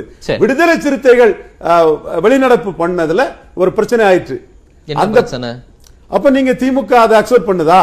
கவர்னர் உரை அப்போ ஒரு சின்ன சின்ன இதான், அவங்க வந்து காங்கிரஸ் பண்ணல, மற்ற கட்சிகள்லாம் பண்ணல, மற்ற இவங்க பண்ணும்போது வந்து விடுதலை சிறுத்தைகள் பண்ணதான்னு சொல்லும் போது அப்போ விடுதலை சிறுத்தைகள் அதுல வந்து அவங்க அவங்க கம்பல்ஷன் எதிர்கூட்டணியில் இருக்கக்கூடிய பாமக அன்புமணியை சீஃப் மினிஸ்டர் கேண்டிடேட்டா சொல்லும் போது நம்ம அப்படியே போக முடியாதுங்கிற அந்த கம்பல்ஷன்ல தங்களோட தனித்தன்மையை நிறைவேற்றி காட்டுறதுக்கு அவங்க போகும்போது நேற்று வர அமைதியா இருந்த டி ஆர் பாலு இன்னைக்கு கொஞ்சம் கொஞ்சம் ஆவேசமா பேசுறாரு. ஆவேசமா இந்த அளவுக்கு பெரிய அளவுக்கு போகும்னா நேத்துக்கு அவர் அமைதியா இல்ல சார், வெள்ளித்தட்டல பதினொரு மருத்துவர்கள் அந்த அந்த ஸ்டாண்ட்ல இருந்தவர் இன்னைக்கு ஆவேசமா தவிர்க்க முடியாத சூழ்நிலை பேச வேண்டிய ஒரு பொலிட்டிக்கல் சூழ்நிலை வந்துட்டு. முக்கியமான புள்ளி இதுதான் நான் பாக்குறேன். அந்த முக்கிய புள்ளி என்ன அப்படிங்கறதே திரு எழிலரசன் கேட்கலாம். ஒரு சிறிய இடைவேளைக்கு பிறகு காலத்தின் குரல் தொடர் காலத்தின் குரல் தொடர்கிறது. திரு எழிலரசன், நீட் விலக்கு அப்படிங்கிறது திமுகவின் மிக முக்கிய வாக்குறுதி, அந்த எதிர்பார்ப்பும் உங்க மேல அதிகமா இருக்கு. இன்னைக்கு டி ஆர் பாலு தமிழ்நாடு ஆளுநர் பதவி விலக வேண்டும், இந்த மசோதாக்கு ஒப்புதல் அளிக்கல அப்படின்னு காட்டமா பேசியிருக்கிறார். இன்னைக்கு ஆளுநர் உரையில குறிப்பிடும் போது நீட் தேர்வு தேவையற்றது அப்படிங்கிற ரீதியில பேசியிருக்கிறார். தமிழக அரசின் நீட் விலக்கு மசோதாவுக்கு ஒப்புதல் தராத ஆளுநர் நீட் தேவையில்லை அப்படின்னு பேசுறதை எப்படி பாக்குறீங்க? அது ஒரு சம்பிரதாயமா தான் பாக்கணுமா இல்லை சம்பிரதாயமாக இருந்தால் அதை நீக்கி இருக்கணும். ஏன் இவ்வளோ ஏன் பேசுகிறீங்க? உங்கள் ஊடகங்களுக்கே தெரியுமே, கடந்த சில நா சில வாரங்களாகவே செய்தித்தாள்களையும் சரி ஊடகங்களையும் நீங்கள் இந்த அரசு எழுதி அனுப்புவதையெல்லாம் ஆளுநர் படிக்க மாட்டார், எங்களுக்கு தெரியும், இதையெல்லாம் தான் எழுதினால்தான் படிப்பார் என்று நிர்பந்தங்களோடு பேசப்பட்டது. அப்போ யார் அதெல்லாம் சொன்னாங்க? பாஜக தானே சொல்லிச்சு, பாஜக ஆதரவான பத்திரிகைகள்லாம் சொல்லிச்சு. அப்புறம் எப்படி இது நிர்பந்தங்கள் அவர் நிர்பந்திப்பார் என்று சொல்லப்பட்டதை மீறி இன்னைக்கு திமுக அரசினுடைய நிலைப்பாடு இதுதான் என்பதனை அவர் படிக்கிறார் என்று சொன்னால் அந்த இந்த யதார்த்தத்தை ஆளுநர் புரிந்து இருக்கிறார். ஒன்று புரிஞ்சு படித்து அவர் ஒப்புதல் கொடுத்துருப்பாரு. இல்லை இல்லை, அவரோட செயல்பாட்டிற்கு பின்னாடி இருக்கக்கூடிய விஷயங்களை பற்றி நாங்கள் வரல. அதுக்கு தான் நீங்கள் சொன்ன அதுதான் முக்கியம். எழுத்துல இருக்கிறத படிக்கிறத விட அந்த செயல்பாட்டில் இருக்கிறது தானே முக்கியம். இல்லை இல்லை, அது அது தொடர்பான விஷயங்கள் என்பது வேறு, அது இருக்கிறது. ஆனால் ஒரு ஆளுநரை நிர் ஆளுநர் இந்த உரையில் இதை இதை தவிர்க்க முடியும் என்று சொல்ல முடியாத அளவிற்கு தான் இருக்கிறது யதார்த்தம். அதை அவரும் புரிஞ்சிட்டு இருக்காங்க. வரக்கூடிய சூழல்ல அதை நிச்சயமாக அதை அவர் செய்வார்ன்றதான் எங்களோட எதிர்பார்ப்பு. கண்டிப்பா செய்வாங்கன்றதான் நாங்க எதிர்பார்க்கிறோம். அதனுடைய வெளிப்பாடத்தான் இந்த உரையின் மூலமாகவே அவருக்கு உணர்த்துறோம் நாங்க. அப்புறம் ஏன் டெல்லியில இருந்து அவர் ராஜினாமா செய்ய வேண்டும் அப்படின்னு ஒரு குரல் வந்தது எங்க? அப்போ அவருக்காகன்றதுக்காக இல்லைங்க, இது ஒரு அரசு அரசியல் ரீதியில என்ன செயல் பண்ணணுன்றத குறிப்பிடுறதுக்கு எங்க கட்சிக்கு தார்மீகமா உரிமை உண்டு. நாங்க ஒன்னும் கவர்னருக்கு ஒன்னும் தாரவாத்து கொடுக்கல. எங்க கட்சியோட கொள்கையில ஆளுநர் இவர் இருக்கலாம், நாளைக்கு இன்னொருத்தர் வரலாம், ஆட்சி எங்களோட இது. அப்போ எங்கள் கட்சியோட நிலைப்பாடு அங்கே பேசுறதுக்கு எங்கள் கட்சியோட பொருளாளர் நாடாளுமன்ற குழு தலைவர் அவர் அவர் என்ன சொல்ல வர்றாருன்னா, எங்களோட இது இந்த ஒருமித்த கருத்தாக நிறைவேற்றப்பட்ட தீர்மானம் அங்கே போய் சும்மா நிற்க வச்சுட்டு கூடாது, நீங்கள் எதுக்கு வச்சுட்டு இருக்கீங்க? அதாவது எவ்வளோ நாள் வேணா இருக்கலாம், எப்போ வேணா கேட்கக்கூடாது அப்படின்லாம் ஒன்று சட்டம் சொல்லலை. ஒரு ஆளுநருக்கான ஒரு பிரியாரிட்டி கொடுக்குறாங்க. ஒரு நாகரிகமான இது சட்டத்தை ஏற்றியவர் ஏற்றிய குழு கொடுத்துருக்கு அன்னைக்கு கான்ஸ்டியூஷன் போது. இப்படிலாம் நிறுத்தி வைப்பீங்க அப்படின்றதுக்காக காலக்கெடு வைக்கக்கூடாதுன்றதுக்காக தான் நாகரிகமாக சொல்லியிருக்காங்க. நீங்கள் வந்து அதெல்லாம் ஆளுநரை கேட்கக்கூடாதுன்னு எங்கேயும் சொல்லலை. There is no specific mentioning அதில் இல்லைன்றதுனால தான். ஆனால் இவர் அதையே ஒரு காரணமாக வைத்து கொண்டு அவர்கள் அதை அப்படியே வைத்து விட்டுவதோ அல்லது நீ நீர்த்து போக வைப்பதோ அல்லது இந்த சட்டமன்றத்தை அவமதிப்பதாகவோ இல்லை இந்த சட்டமன்ற நிறைவேற்றிய தீர்மானத்தை உதாசீனப்படுத்திவிடக் கூடாது என்ற எண்ணத்தின் அடிப்படையில் அவங்க வந்து கொஞ்சம் வேகமாக சொல்லியிருக்கலாம். அரசியலமைப்பு சட்டத்தை காப்பாற்ற வேண்டிய ஆளுநர் அதனை குழி தோண்டி புதைத்துக் கொண்டிருக்கிறார். உறவுக்கு கை கொடுப்போம், அந்த விஷயத்தினுடைய சாராம்சம் அதான். சோ எங்க உரிமை இருக்க தேவைப்படுகிற இடத்துல நாங்க குரல் கொடுத்து ஆக வேண்டிய சாராம்சம் சரி. ஆனா கள நிலவரம் கள யதார்த்தம் எப்படி இருக்கு? நீங்க இவ்வளவு குரல் கொடுத்தோம், அதுல ஒண்ணுமே நடக்கலையே அப்படின்னு குரல் கொடுத்தாரு நீங்களே சொல்றீங்க.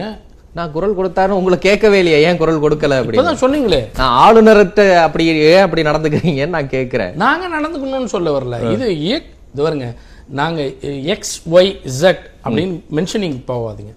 We are mentioning about the post. சரி, ஓகே. இன்னைக்கு வீசிங்க வெளிநடப்பு பண்ணாங்க. பொறுப்பு எங்களுக்கு வேண்டுமா வேண்டாமா என்பதை பேரறிஞர் அண்ணாவே சொல்லியிருக்காரு. சரி, அந்த அப்ப சொன்னவர் எப்ப பார்த்தாலும் விவாதத்தில் சில பேர் கேட்பாங்க, அப்ப அண்ணா சொன்னார், அண்ணா ஏன் வந்து அதை நீக்கலையா, நீங்க அதை ஏத்துக்கிறீங்களான்னு கேட்பாங்க. அண்ணாவே பதவியேற்பு அவர்கிட்ட தான் பண்ணிக்கிறார். ஆட்டுக்கு தாடி எதற்கு அந்த மேற்கோள் காட்டுவாங்க. சரி, ஓகே, நம்ம நிகழ்காலத்துக்கு வருவோம். அந்த நிலைப்பாடுகள் மாறப்படணும். ஏன் இப்ப நீங்க உங்களுக்கு வந்துட்டு இந்த கமிஷன்ஸ் ஸ்டேட் அண்ட் சென்ட்ரல் ரிலேஷன்ஷிப்கான கமிஷன் அமைக்கப்பட்ட போது என்ன சொன்னாங்க ராஜமன்னர் குழுல? இனி வரும் காலங்களில் நீங்க வந்துட்டு நியமிக்கக்கூடிய ஆளுநரை கூட அரசுடைய ஒப்புதலோடோ அல்லது இணக்கமான சூழலோடு நியமிங்க. நீங்க ஏன்னா வந்து ஒன்றிய அரசனுடைய பிரதிநிதியாக இருக்கலாம், கண்காணிக்கக்கூடியவராக இருக்கலாம், ஒரு மாநில அரசனுடைய தலைமையாக நீங்கள் இருக்கலாம். ஆனால் அந்த மாநில அரசை நடத்துகின்ற அரசுக்கு உறுதுணையாகவும் இருக்கணும். சட்டப்பூர்வமா தவறுக்கு இல்ல, சட்டப்பூர்வமான வகையில வழிகாட்டுதலுக்குரியதா நீங்க இருக்கணும்னு சொல்றதுக்கு தான் அப்ப சொல்லப்பட்டது. அது இன்னைக்கு நடைமுறைக்கு வரல. வரணும்னு நினைக்கிறத வந்து அரசு எங்களோட கட்சி அரசு இங்க பேசல, எங்களோட கட்சி நாடாளுமன்ற குழு தலைவர் அங்க அதை அதை வலியுறுத்தி வலியுறுத்தி பேசுகிறேன். சரி, திரு கலை எப்படி பாக்குறீங்க? இல்ல, எழிலரசன் சார் சொன்னதுல அந்த ராஜமன்னார் கமிட்டியை அமைச்சது திமுக அரசு. அந்த அறிக்கையை அமுல்படுத்த சொல்லி அவங்க பதினேழு ஆண்டுகள் மத்திய ஆட்சியில் இருந்தபோது பல சமயங்கள் அவங்களுடைய தயவுல தான் மத்திய ஆட்சி நடந்த நேரத்தில் அவங்க எழுப்பலையே. இந்த ஆளுநருக்கு இருநூத்தி ஒன்று இருநூத்தி ரெண்டு அதிகாரங்களில் செக்ஷன்ஸில் தரப்பட்ட அதிகாரங்களை நீக்கணும்னு சொல்லி ராஜமன்னார் கமிட்டி மட்டும் சொல்லலை, அதுக்கு பின்னாடி வந்த பல கமிட்டிகள் சொன்னாங்க. அதை அமல்படுத்துறதுக்கு திமுக என்ன முயற்சி எடுத்துச்சுன்னு தான் நான் கேட்குறேன். ஆட்சியில் மத்தியில் இருந்தப்ப இன்னொன்று நான் விஷயம் வந்துடுறேன். மின் இணைப்பு ஒரு லட்சம் பேருக்கு கொடுத்துருக்குறோம் விவசாயிகளுக்குன்னு சொல்லி. அந்த மின் இணைப்பு கொடுக்கும்போது என்ன பண்ணியிருக்காங்கன்னா மீட்டரை பொருத்திருக்கிறாங்க.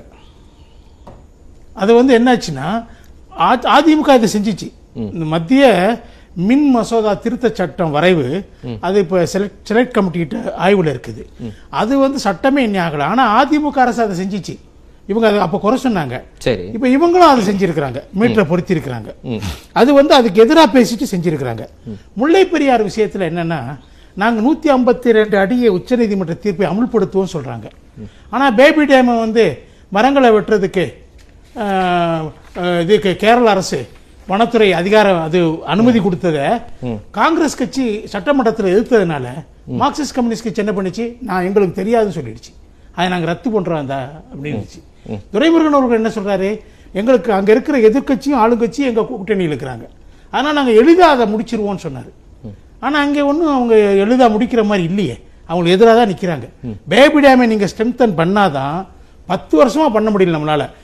உச்சநீதிமன்ற தீர்ப்பு வந்து பத்து வருஷம் ஆச்சு. அதை ஸ்ட்ரென்தன் பண்ணால் நூற்றி ஐம்பத்தி ரெண்டு அடிக்கு நீங்கள் கொண்டு போகலாம்.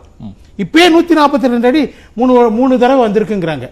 எப்போ வந்துச்சு, ரூல் ரூல் கர்வு இருந்தப்ப நூற்றி முப்பத்தொம்போது புள்ளி அஞ்சு அடி வரைக்கும் தேக்கலான ரூல் கர்வு அக்டோபர் ரெண்டில் இருந்தப்ப கேரள அமைச்சர்கள் வந்து அங்கே உட்கா நின்றுக்கிட்டு தமிழ்நாடு அதிகாரிகளை அங்கே இருந்த நிர்வாகிகளை தண்ணி திறக்க வச்சுனாங்க. ஏன்னா இடுக்கி டேமுக்கு தண்ணி தேவைப்பட்டு துரைமுருகன் வந்து விளக்கம் கொடுத்தாரு, கொடுத்தாரு. தமிழக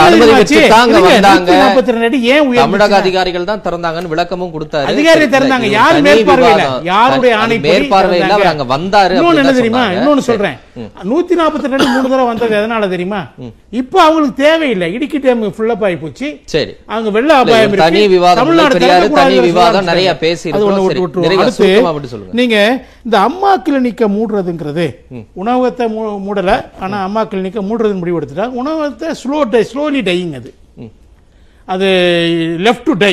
யார் ஆட்சி காலத்துல இருந்து இல்ல, திரு எடப்பாடி பழனிசாமி ஆட்சி காலத்துல இருந்தே அம்மா உணவகத்துக்கு உரிய நிதி வழங்கப்படல. பட்ஜெட் நடந்துட்டு இருந்துச்சு, அதுல ஆட்களை குறைக்கல, ஆட்களை குறைக்கல, அதனுடைய உற்பத்தியை குறைக்கல. கொரோனா வந்ததுக்கு பிறகுதான் அது மறுவாழ்வு கிடைச்சு. அம்மா உணவகத்துல இலவசமா போய் சாப்பிடலாம். கொரோனா முதல் தொற்று முதல் பகுதியில முப்பத்தி ஏழு லட்சம் பேருக்கு டெய்லி உணவு உணவு கொடுத்தாங்க. இந்த அம்மா கிளினிக் விஷயத்துல என்ன சொல்லுவாங்கன்னா, இரண்டாயிரம் கிளினிக் ஓபன் பண்றதுக்கு பில்டிங் பில்டிங் எல்லாம் இனிஷியல் ஒர்க்கு தான், அவங்க அதுக்குள்ள ஆட்சி போயிடுச்சு, முழுமையா செய்யல. ஆனா அம்மா கிளினிக்குகளுக்கு மக்களை தேடி மருத்துவம் வந்ததுனால அது தேவையில்லைன்னு சொல்றது எனக்கு சரியா தோணல. ஏன்னா மக்களை தேடி மருத்துவம், நான்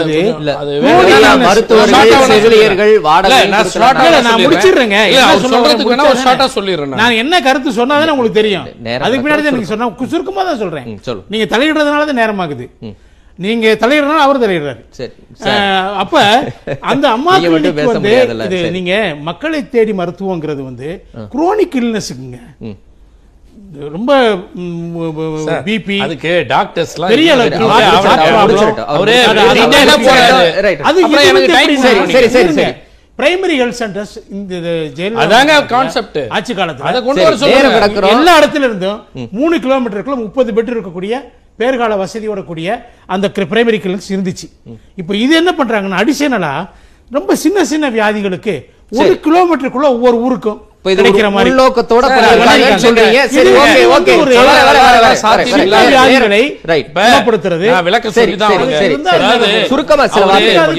பேப்பர்ல படிச்சு படிச்சு பேசிட்டு இருக்காரு. எந்த களத்துக்கும் இவங்க போனவங்க இல்ல, நாங்க போயிட்டு இருக்கோங்க. அஞ்சு வருஷத்துக்கு முன்னாடி நாங்க எம்எல்ஏ தானே, எந்த ஊர்ல இருந்ததுன்னு தெரியுமா அவருக்குன்னா, இவருக்கு தெரியுமா என் ஊர்ல இருக்கு சார் கம்ப்ளைண்ட் சார், எங்க ஊர்ல என் தொகுதிக்குள்ள தெரியும். பத்து அம்மா கிளினிக்கு நாங்க ஏற்கனவே இருக்கிற பிரைமரி ஹெல்த் சென்டர் அஞ்சுல இருக்க டாக்டரை கூட்டு போயிட்டு அவர் உள்ள விட்டுட்டு பிரைமரி ஹெல்த் சென்டரே நடத்த முடியாம நிக்குது. யாருமே அங்க ரெக்ரூட்டட் கிடையாது ஹெல்த் சென்டர். அப்படி இல்லாம அம்மா கிளினிக்ன்றதுக்கு ஒரு பெர்மனன்ட் இடம்லாம் கிடையாது. அதை விட இவங்களுக்கு அந்த பேரை வச்சு சும்மான பஜனை பண்றதுக்கு தான் சொல்லாங்களே தவிர பிரைமரி ஹெல்த் சென்டரை உருவாக்குவேன்னு சொல்லுங்க. அதுவும் சொல்லாடலா இருக்கு நீங்க. இல்லங்க, வேற என்ன சொல்றது, அது பேருக்காக சொல்லப்பட்டது. இல்லங்க, பேர்ல நாகரிகமான சரிங்க பஜனைன்றது உங்களுக்கு அநாகரிகமான விஷயம்னா ஆர்எஸ்எஸ் காரங்க கோவறோம், உங்களுக்கு தான் கோவறோம், எனக்கு ஒண்ணே இல்ல. பஜனைன்றது தவறான வார்த்தை என்ன அர்த்தத்துல சொல்றீங்க அப்படிங்கிறது ஒண்ணு இருக்குல்ல. சொல்றீங்க சார் பஜனைன்றது எனக்கு தவறான வார்த்தைல தம்பி நீங்க மாட்டிக்காதீங்க, ஆர்எஸ்எஸ் காரங்க உங்களை கடுமையா எதிர்த்து நான் ஏங்க மாட்டிக்க. ஆமாங்க, பஜனைன்றது ஒரு நல்ல வார்த்தை. சரி சரிங்க, நல்லது, தவறான வார்த்தை சொல்லாதீங்க. நான் என்ன சொல்ல வரேன்னா, அது வந்து ஒரு பேருக்காக அறிவிக்கப்பட்டதை விட கூடுதலாக ஆரம்ப சுகாதார நிலையங்களை உருவாக்கி இருக்கணும். பேர் மட்டும் தான் சொன்னாங்க, அதுக்கு சரியா வந்து எந்த நடவடிக்கை எடுக்கல. Right, okay. ஒரு சிறிய இடைவேளைக்கு பிறகு காலத்தின் குரல் தொடரும். காலத்தின் குரல் தொடர்கிறது. திரு ஈஸ்வரன், டி ஆர் பாலு சொன்னது மிக முக்கியமான ஒரு விஷயமா பார்க்கப்படுது. நீட் விலக்கு குறித்து நீங்க எப்படி பாக்குறீங்க? ஆளுநர் ஒரு பக்கம் சம்பிரதாயமா இருக்கிறதா, இதை புரிஞ்சுக்கணுமா? இல்லை, அதாவது அண்ணன் ரவீந்திரன் அவர்கள் சொன்னது போல ஒரு ஆளுநர் உரைங்கிறது அரசாங்கத்தினுடைய கொள்கை, அரசாங்கத்தினுடைய நோக்கம், அதைத்தான் அவர் வந்து பேசுறாரு. அது ரொம்ப வந்து உள்ள போய் ஆளுநரோட செயல்பாடுகளையும் நம்ம வந்து பிரித்து பார்க்க வேண்டிய அவசியம் இல்லை. இது அரசாங்கத்தினுடைய நோக்கம், கொள்கைகள். இதில் வந்து அண்ணன் கலை அவர்கள் சொன்னதே வந்து அதிகமாக வரவேற்கிற விஷயங்கள் தான் அந்த நோக்கத்திலையும் கொள்கையிலையும் இருக்குதுங்கிறத அவரை பேசிட்டார். இன்னும் ஒரு சில விஷயங்கள், நீங்கள் வந்து சட்டமன்ற கூட்டத்தொடரை வந்து நேரடியாக ஒளிபரப்பணும் அப்படின்னு சொல்கிறது வந்து பல ஆண்டுகளாக நம்ம வச்சுட்ருக்கிற கோரிக்கை. எல்லார் மத்தியிலுமே, ஈவன் பத்திரிகையாளர்கள் மத்தியிலேயே ஒரு பெரிய வரவேற்பு இருக்கும். நாளைக்கு வந்து எப்படி நடத்தணுங்கிறத நாளைக்கு வந்து காட்டுறதா சொல்லியிருக்காங்க. நேரடி ஒளிபரப்பு நாங்கள் வந்து பண்ணுறோம், கேள்வி நேரத்தை பண்ணுறோம், முதலமைச்சருடைய பதில் உரையை பண்ணுறோம், ஸ்டார்ட் பண்ணுறோம் அப்படின்னு ஒரு ஸ்டார்டிங். இதெல்லாம் வந்து ஒரு வரவேற்கக்கூடியது. இன்னொன்று பார்த்தீங்கன்னு சொன்னால், நான் வந்து இதில் வரவேற்கக்கூடிய விஷயம்னா, அந்த கோயில், எல்லா கோயிலுடைய அந்த வரலாறு, பாரம்பரியம், அதையெல்லாம் வந்து ஆவணப்படுத்தி ஒரு புத்தகமாக ஆக்கக்கூடிய அந்த முயற்சிகளை இந்து அறநிலையத்துறை செய்யும் அப்படின்னு ஒரு அறிவிச்சு. இதெல்லாம் வந்து இது தேவை. எந்த கோயிலாக இருந்தாலும் அதுக்கு ஒரு பெரிய வரலாறு இருக்கு. ஒரு ஆயிரம் வருஷம் முன்னாடி பண்ணது, ஆயிரத்தி ஐநூறு வருஷம் முன்னாடி பண்ணதுன்னு சொன்னால் அதுக்கு வரலாறு இருக்கு. பாதையெல்லாம் பண்றோம்னு சொல்லியிருக்காங்க. ஸோ இது மாதிரி விஷயங்கள், வரவேற்கக்கூடிய விஷயங்கள் அதில் வந்து நிறைய இருக்க தான் செய்யுது. ஸோ வந்து அதாவது இன்னொன்று பேசுனீங்க, அந்த அதிமுக வெளிநடப்பு செஞ்சிருக்காங்க. அதிமுக வந்து எல்லாருமே ஃபீல் பண்ற மாதிரி ஆளுநர் உரை முடித்த உடனே கூட பண்ணியிருக்கலாம். தமிழாக்கம் படிக்கிறப்ப கூட அவங்க பண்ணியிருக்கலாம். அது வந்து அவங்க ஆரம்பத்திலேயே அவங்க பண்ணுறதை பார்க்கும்போது வந்து கொஞ்சம் அவங்க பிஜேபியிலேருந்து விலகி போகிறதுக்கான அந்த முயற்சிகளோட முதல் படியோ அப்படின்னு தான் ஒரு வெளியே பேசப்படுது. எப்படி அதை கணிக்கிறீங்க? அவங்க வந்து பிஜேபி கூடவே இருந்தால் நம்ம ஜெயிக்க முடியாதுன்னு முடிவெடுத்திருக்கலாம். அதனால் பிஜேபியை தனியாக விடலான்னு முடிவெடுத்திருக்கலாம். அதனுடைய ஏன்னா இதுவரைக்கும் வந்து வெளியே வந்து அவங்க சொன்ன காரணங்கள் திமுக ஆட்சி மேலே தான் சொல்கிறாங்க. எது சொல்றாங்க ரைட், பட் அவங்க புறக்கணிச்சது புறக்கணிச்சது ஆளுநர் படிக்கிறது தானே. ஆளுநர் படிக்கிறது திமுக அரசு கொடுத்த உரை தானே. படி அவரா வந்து சுயமா படிக்க போறது இல்ல, கொடுத்த அப்ப நீங்க உரையை கேட்டுட்டு நம்ம டிபேட் பண்ணலாம். அதை வந்து புறக்கணிக்க வேண்டாமே. அவர் படிக்கிறத அவர் வந்து வருஷத்துல ஒரு ட்ரிப் வந்து படிக்கிறாரு. அதை வந்து ஏன் புறக்கணிக்கணும்? புறக்கணிக்கணும்னா அவங்க ஒரு ஏதோ ஒரு நோக்கத்தோட அதை பண்றாங்க. ஒரு புது கணிப்பு பிஜேபி வந்து அவங்க தனியா விட்டுறணும் ஒரு நோக்கம் கட்சிக்குள்ளே அவங்களுக்கு நிறைய. அவர் எது சொல்றாருன்னா, பிஜேபி உள்ள இருந்தாங்க, வெளிநாடு பண்ணல. ஏன்னா திமுக அரசு எதிரானவங்க தான், ஆனாலும் அவங்க ஆளுநர்னு உட்கார்ந்தாங்க இல்லையா. அந்த கணக்கு ஏடிஎம்கே இல்லன்னு போது ADMK is deviating from BJP. ஆளுநர் இல்ல சார், நம்ம ஆளுநர் ஒரு எண்ணம். இது ஒரு ஸ்டார்டிங் பாயிண்ட் சொல்றேன். இது வந்து இதுவே வந்து பிளவுன்னு சொல்லல, இது ஒரு ஸ்டார்டிங் பாயிண்ட். ரொம்ப வித்தியாசமான ஒரு கணிப்பாவும் இருக்கு. மேபி இருக்கலாம் உங்க கணிப்பு. இல்ல, இது வந்து பிஜேபிக்கு அவங்க கொடுக்குற சிக்னல். சரி, அப்ப விசிக வெளிநடப்பு பண்ணது எப்படி? ரெண்டுக்கு வித்தியாசம் இருக்கு. நீ கேப்பீங்கன்னு தெரியும், ரெண்டுக்கு வித்தியாசம் இருக்கு. விசிக வந்து ஆளுநர் பேசி முடிச்ச உடனே உள்ள வந்துட்டாங்க. அவங்க வந்து ஆளுநருக்கு நீட் சம்பந்தமா அந்த எதிர்ப்பு தெரிவிச்சு வெளியே போனாங்க. ஆளுநர் உரை முடிச்ச உடனே ஸ்பீக்கர் தமிழாக்கம் பேசும்போதே அவங்க வந்துட்டாங்க. ஸோ அவங்க வந்து பர்டிகுலராக அதை வந்து மென்ஷன் பண்ணிட்டாங்க. வெளியே வந்து அதையும் சொல்லிட்டாங்க. அவங்க இந்த சந்தேகப்படக்கூடாதுன்னு அவங்க வந்து இது வந்து திமுகவுக்கு எதிரானது அல்ல அப்படிங்கிறதையும் வெளியே சொல்லிட்டாங்க. ஆனால் ரெண்டையும் நம்ம வந்து ஒப்பிட்டு பார்க்க முடியாது. சரி, திரு ரவீந்திரன், நிறைவா. இது அண்ணாமலை நமத்து போன பட்டாசுன்னு ஆளுநர் உரையை சொல்லியிருக்கிறாரு. நிச்சயமா அது ஆர் என் ரவிக்கு ஒரே சொல்லல, திமுக அரசு சார்பா ரவி பேசின ஒரே தான் ஒரு கணிப்பை திரு ஈஸ்வரன் வச்சாரு சொல்லியிருக்கிறாரு. சோ அண்ணாமலை அந்த அலையன்ஸ் கண்டினியூ ஆகும்னு நினைக்கிறாரு. பாமகவினர் வந்து ஸ்டாலின் அவர்களை தான் முதல்வரை பார்த்தாங்க, இவரை பார்க்கல, இபிஎஸும் ஓபிஎஸும் பார்க்கல, பாஜக நாலு எம்எல்ஏக்களையும் பார்த்தாங்க. இப்ப கடைசியா கூட ஒரு கான்ட்ரவர்சியா நம்ம அன்னைக்கு கூட சொன்னோம், அண்ணாமலை என்னமோ இதை இன்சிஸ்ட் பண்ண மாட்டாரு சொன்னோம். அவங்க அது அதையும் அவர் சொன்னாரு. அடுத்தபடி அதிமுக விட்டு பாமக பிரியும் போது யார் பிரிஞ்சாலும் பரவாயில்ல, அதிமுக பாஜக கூட்டணி தொடரணும். அவ்வளவு ஈஸியா ஒன்னும் இபிஎஸும் ஓபிஎஸும் தட்டிட்டு போக முடியாது. பார்க்கலாம், அது நான் தான் அது ஒற்றை தலைமை வராதுன்னு சொன்னேன், தட்டிட்டு போக முடியாதுன்னு சொன்னேன். அப்படி சொன்னதும் யாரோ சொன்னாங்கன்னு நாங்க அலையன்ஸை விட்டு விலக மாட்டேன்னு முத முத பன்னீர் கிட்ட இபிஎஸ் சரண்டரான இடம் அது. சசிகலா விஷயத்துல இபிஎஸ் சரண்டர் ஆக மாட்டார் பன்னீர் கிட்ட. பாஜக கூட்டணி இடத்துல நாலு மணி நேரத்துல ஒற்றையா பன்னீர் அடிச்ச ஒரு அறிக்கைக்கு உடனே ரெட்டையா நானும் பாஜக கூட தான் பண்ணாரு. பட் உள்ளுக்குள்ள அண்ணன் சொல்லக்கூடிய எண்ணம் தான் அது, நடைமுறை சாத்தியம் இல்ல. அப்படி அதை வந்து செயல் அளவிலையும் நடைமுறை சாத்தியமாக்க கூடாது என்பதற்காகத்தான் கொங்குல ஒரு வெள்ளாள கவுண்டர் யங்ஸ்டர்ஸை ஈர்க்கக்கூடிய அண்ணாமலையும் அருந்ததியர்களை ஈர்க்கக்கூடிய அருந்ததியர்களை கன்சால்டேட் பண்ணதுக்கு ஒரு முருகனையும் போட்டு எங்களை மீறி போனா நீங்க திமுக காங்கிரஸ் கூட்டணிட்ட தோத்திருங்கிற ஒரு இதையும் சவுத்துல நாடார் தேவேந்திர குல வேளாளர், இப்ப முத்திரையருக்கு மானிடவியல் ஆய்வு, முத்திரையர் கலாச்சார ஆய்வு, முத்திரையர் பொருளாதார கல்வி நிலை ஆய்வுன்னு முத்திரையரும் கோலீசத்திரியரும் ஒரே ஜாதிங்கிற ஒரு முத்திராஜ் இந்த தெலுங்கானாவில் உள்ள ஒரே ஜாதிங்கிற இதுலையும் அந்த அதிமுக வந்து ஈஸியா ஜெயலலிதா தட்டிட்டு போன மாதிரி தட்டிட்டு போக கூடாதுங்கிறதுக்காக பாஜகவும் மோடி மேல பற்றுதல் உள்ளவங்களும் அலர்ட்டா தான் இருக்காங்க. ஒண்ணு ஈர்க்கக்கூடியன்னு சொன்னீங்க. திரு அண்ணாமலையும் தேர்தலில் தோத்து போனாரு, திரு முருகனும் தோத்து போனாரு. கண்டிப்பா நிச்சயமா எடப்பாடியை பொறுத்தளவுல கிறிஸ்டின் முஸ்லிம்ஸுக்காக ஓட்டுக்காக பண்ணுனா ஒரு ஹிண்டு பேக் கிளாஸ் இருக்கும், அவருக்கு ஓன் கமிட்டிலே பேக் கிளாஸ் இருக்குங்கிற ஒரு அச்சம் அவருக்கு கொடுக்கறதுக்கு தான் பன்னீருக்கு அந்த அச்சம் இருக்குது. அவர் வந்து நிச்சயமா அந்த அச்சத்தின் உணர்வுல தான் பன்னீர் ஒத்த அறிக்கையா பாஜக கூட்டணி இருக்குன்னு சொன்னார். ஒரே ஒரு கருத்து மட்டும் நேரம் கடந்துட்டோம். ஜெயலலிதா வந்து பொறுப்பு கவர்னர் தான் போடணும்னு சொன்னாப்புல மன்மோகன் சிங் பிரைம் மினிஸ்டர் இருக்கும்போது, Modi chose the place for Jayalalithaa ஒரு சாரி கன்சல்ட் பண்ணி தான் கவர்னரை போடணும்னு சொன்னாரு. மோடி பொறுப்பு கவர்னரை போட்டு அந்த பொறுப்பு கவர்னரை ஆப்சிகேஸா பிஹேவ் பண்ணி வரவேற்கவும் வழி அனுப்பவும் வச்சாரு மோடி. அதனால பாஜகவுக்கு லாபம் இல்ல. அதே மாதிரி ஜெயலலிதாவும் பாஜகவை தட்டி விட்ட மாதிரி எடப்பாடி தட்டி விட்டுற கூடாதுங்கிறதுல மோடி தரப்பு ரொம்ப அலர்ட்டா இருக்கிறாங்க. Modi Edappadi is the master of master of art of teaching, எப்படி சசிகலா காலில் விழுந்து டிச் பண்ணாருன்னு உலகத்துக்கே தெரியும். அதே மாதிரி பாஜகவின் டிச் பண்ண வாருங்கிறதும் அலர்ட்டா இருக்கிறாங்க. பார்ப்போம், பார்க்கலாம். சில வார்த்தைகள் கலை அண்ணா வந்து அந்த விவசாய மின்னணைப்பு பத்தி சொன்னாங்க. அதுல வந்து இப்ப வந்து இண்டிவிஜுவல் மீட்டர் வைக்கல, அவங்க வந்து கன்சம்ஷனை கணக்கு போடுறதுக்காக டிரான்ஸ்ஃபார்மர்ல வச்சு அந்த ஏரியா கனெக்ஷன் தான் பாக்குறாங்களே ஒளிய இண்டிவிஜுவல் மீட்டர் வைக்கல. அதனால வந்து தெளிவுபடுத்துறேன். இன்னொன்னு இன்னொன்னு அம்மா கிளினிக்கும் அவசர அவசரமா தேர்தலுக்காக எந்த எக்ஸ்ட்ரா டாக்டர் கிடையாது, யாருமே கிடையாது. தம்பி எழிலரசன் சொன்ன மாதிரி அவசர அவசரமா அதை வந்து பண்ணி பிஹெச்ல இருக்க டாக்டருக்கு இங்க போட்டாங்க. நன்றி. சோ அடிஷனலா எதுவுமே பண்ணல. நன்றி நன்றி கருத்துக்களை பகிர்ந்த விருந்தினர்கள் அனைவருக்கும் நன்றி. மீண்டும் சந்திப்போம் நேயர்களே. காலத்தின் குரல் உண்மை ஒலிக்கட்டும்.